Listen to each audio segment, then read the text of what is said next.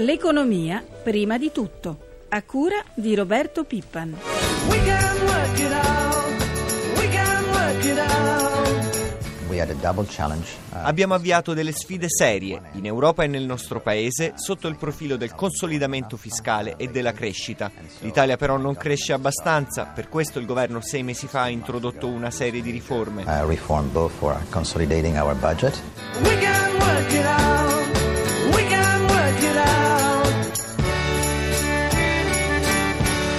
Buongiorno da Elisabetta Tanini, vedremo tra poco più di un'ora come le borse, in particolare Piazza Affari, reagiranno a quanto accaduto nel fine settimana, cioè la rielezione del Presidente della Repubblica Napolitano e la nascita di un nuovo esecutivo. Si ipotizza un governo di larghe intese o di scopo. Quello che avete sentito nella nostra copertina è il Ministro dell'Economia Grilli che da Washington ha parlato della crescita ed è questo il grande problema che dovrà affrontare il nostro esecutivo nuovo. Il programma dei primi 100 giorni dovrebbe essere quello elaborato dai 10 saggi nominati da Napolitano. Abbiamo in linea proprio quello che è stato uno dei 10 saggi, il presidente dell'Antitrust Giovanni Pitruzzella. Buongiorno. Buongiorno a voi. Presidente, tante le priorità economiche che il prossimo esecutivo dovrà affrontare, le faccio sentire in proposito il servizio del collega Luigi Massi, poi lo commentiamo insieme.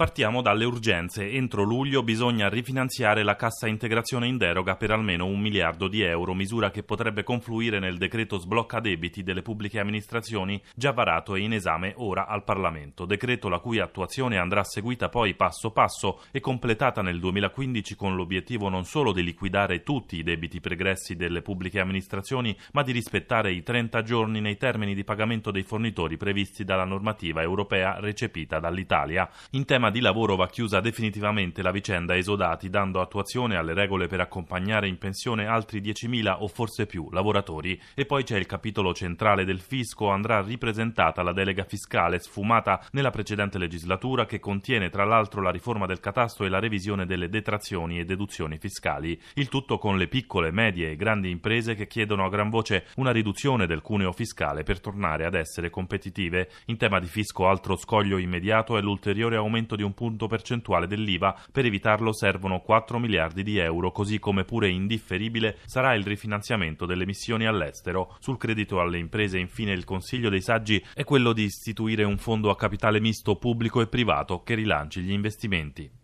Presidente, abbiamo sentito tante le questioni da risolvere, molte le avete già individuate voi, la lotta all'evasione fiscale, l'emergenza, esodati. Le chiedo che fine ha fatto il taglio alla spesa pubblica? Il commissario Bondi aveva ipotizzato tagli per 80 miliardi di euro.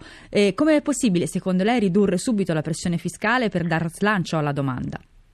Come bene ha detto lei, è necessario eh, porre mano a una riduzione della pressione fiscale in questo Paese che ha raggiunto livelli intollerabili. Come raggiungerlo? Certo, le ricette aspettano ora le istituzioni della democrazia, però eh, qualche cosa va fatta subito. Per esempio, continuando su quel terreno della spending review che è stato avviato nella scorsa legislatura, riducendo quindi le spese delle pubbliche amministrazioni, per esempio continuando la lotta all'evasione e, e per esempio appunto rivedendo quel sistema di sussidi, di sovvenzioni che eh, probabilmente in alcuni casi sono ingiustificati e che potrebbero eh, sprigionare nuove eh, risorse. Credo che siano queste le priorità da affrontare subito. Presidente Pitruzzella, secondo i dati dell'Istat nel nostro paese sono quasi un milione le famiglie senza un reddito da lavoro, dati che confermano ancora una volta che l'emergenza occupazione è particolarmente forte in Italia. Secondo lei bisogna modificare la riforma Fornero? Ma guardi, quello è un tema molto controverso. Certamente ci troviamo in una situazione appunto di grave recessione, la recessione continua e per ricreare coesione sociale, cioè per dare risposte ai disoccupati e alle famiglie che si trovano sulla soglia della povertà, bisogna rimettere in moto l'economia. Solo se si producono risorse si possono poi redistribuire risorse.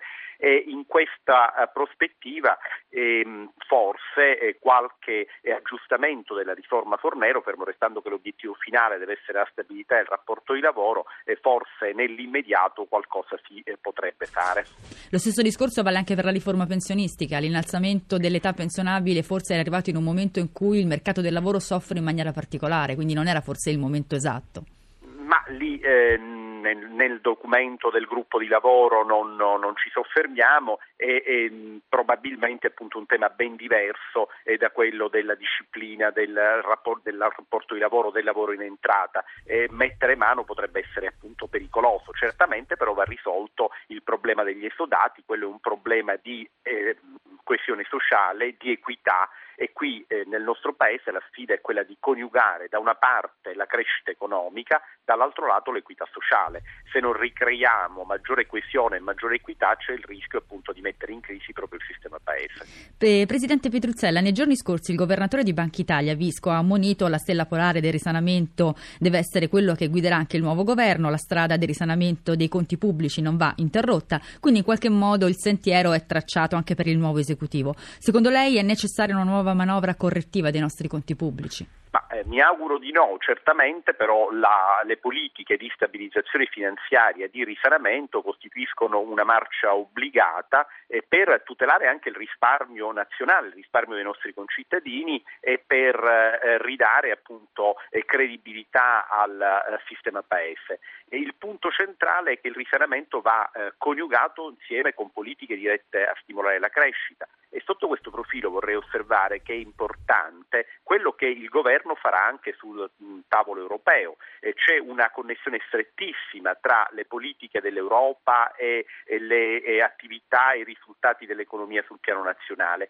e, e lo stesso quadro europeo consente qualche forma di flessibilità, eh, per esempio appunto per finanziare spese per investimenti produttivi e, si, mh, mm, si avvia appunto una stagione di grande interesse, il cantiere Europa è aperto e credo che il governo e il Parlamento italiano dovranno impegnarsi eh, approfonditamente su questo campo. Presidente, si parla di un coinvolgimento dei saggi nella composizione del nuovo esecutivo. Lei accetterebbe la proposta di fare il ministro? No, non guardi, quello per quanto mi riguarda sono solamente illazioni, non, mm. io sto lavorando all'antitrust, insomma, e, e, ho molto lavoro ancora da portare. Ma in questi giorni ha avuto qualche telefonata, qualche contatto no, col no, Quirinale? No, ha fatto, guardi, no, com- completamente e appunto ripeto, queste sono secondo me poi, elucubrazioni della stampa in questo, in questo momento particolare eh, in cui ci si accinge alla formazione di un, di un, all'avvio di una nuova stagione politica. Allora Presidente, vedremo se i giornalisti sbagliano, io la ringrazio e le auguro buona giornata. Grazie a voi, grazie, arrivederla. E tra circa un'ora riapriranno le borse europee, attenzione puntata su Piazza Affari. Sentiamo intanto come stanno andando le borse asiatiche in questo momento. Ci colleghiamo con Milano con Giancarlo Zanella. Sì, buongiorno. Eh, Borsa di Tokyo che sta per chiudere, tra, po', tra poco chiuderà con uh, indeciso progresso, guadagna eh, l'1,76%, deboli invece le borse asiatiche con uh, Tokyo, con Hong Kong che cede lo 0,13% e Shanghai lo 0,19%. Giancarlo, quali sono le previsioni per l'apertura tra circa un'ora, in particolare Piazza Affari? Eh, Piazza Affari che la settimana scorsa ha risentito appunto delle incertezze riguardo alle elezioni del Presidente, eh, ha recuperato venerdì ma ha chiuso il bilancio leggermente in calo, invece per questa mattina eh, sono previste appunto a circa un'ora dall'apertura mh, mm, previsioni per un deciso rialzo per Piazza Affari e anche in generale per le borse europee. Ricordiamo la chiusura dello spread venerdì scorso. Venerdì scorso ha chiuso la settimana eh, sotto i 300 punti base, a 297 punti base con interessi sul decennale al 4,22%. Sono attese poi delle aste in settimana? Sì, aste sui titoli di Stato, la settimana scorsa sono andate bene, vedremo appunto come andranno anche questa settimana.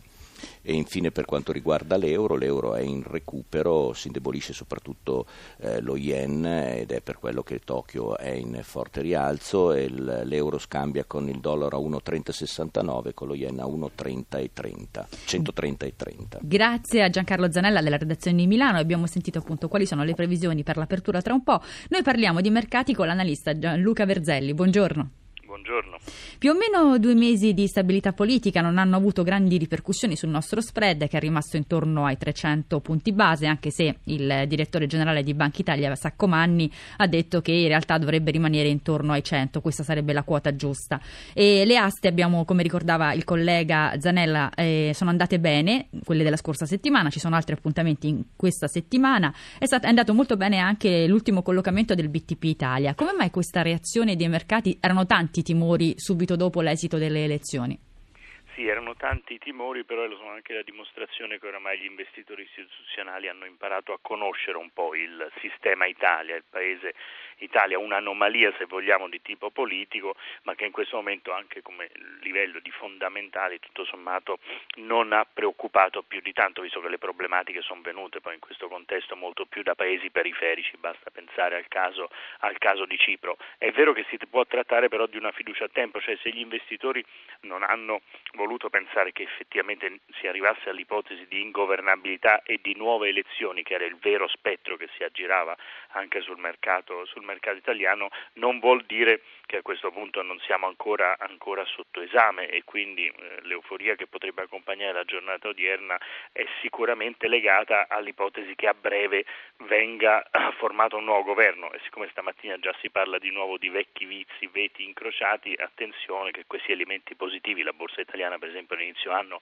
ha recuperato, perde solo il 3% quasi in linea con quello che ha perso quella tedesca, lo spread è sotto quota 300, altri elementi positivi li ricordavate voi, però sono indicatori che si possono eh, facilmente eh, invertire nel caso non ci fosse invece la realizzazione a breve di un governo con degli obiettivi ben precisi in materia economica e politica. Dottor Verzelli, lei l'ho detto poco fa, il caso di Cipro insomma, è stato eh, in, questi, in, questo momento all'attenzione del, delle preoccupazioni dell'Eurozona. Il ministro delle Finanze tedesco Schäuble al G20 ha detto che il modello Cipro è replicabile anche per il salvataggio di altri paesi. Ricordiamo che nel caso di Nicosia i depositi sopra i 100.000 euro devono contribuire, contribuire alla ricapitalizzazione delle banche.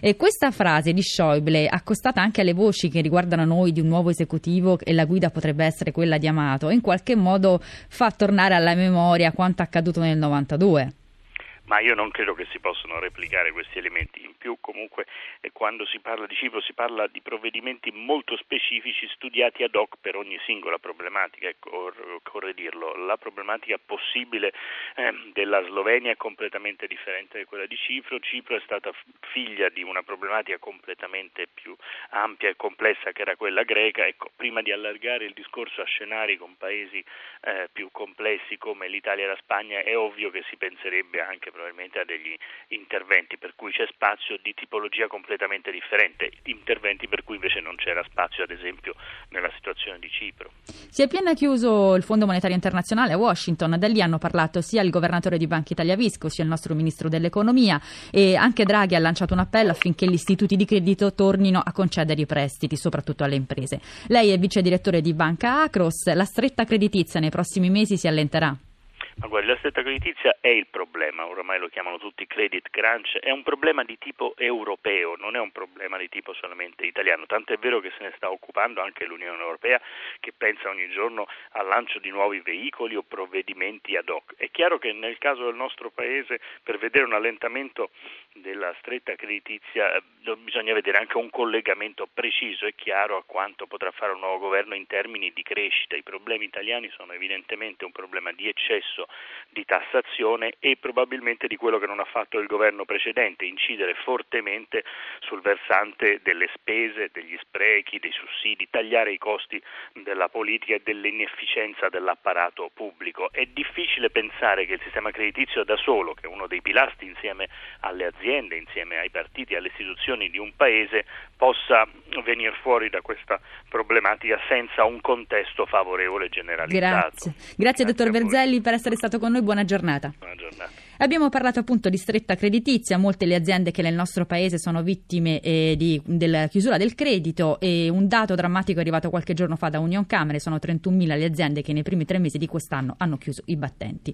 Ci sono poi aziende che in realtà eh, hanno una buona produzione ma la, mh, ad esempio il caso della Ditec vengono dislocate, soprattutto la proprietà nel, nel caso di questa azienda eh, la multinazionale svedese che costituisce la proprietà, la Assa Abloy, ha deciso di spostare la produzione da Quarto d'Altino in provincia di Venezia e la vuole spostare in Cina e Repubblica Ceca. Per parlare di questa vicenda abbiamo in linea Fabrizio Bergamo della RSU FIOM. Buongiorno.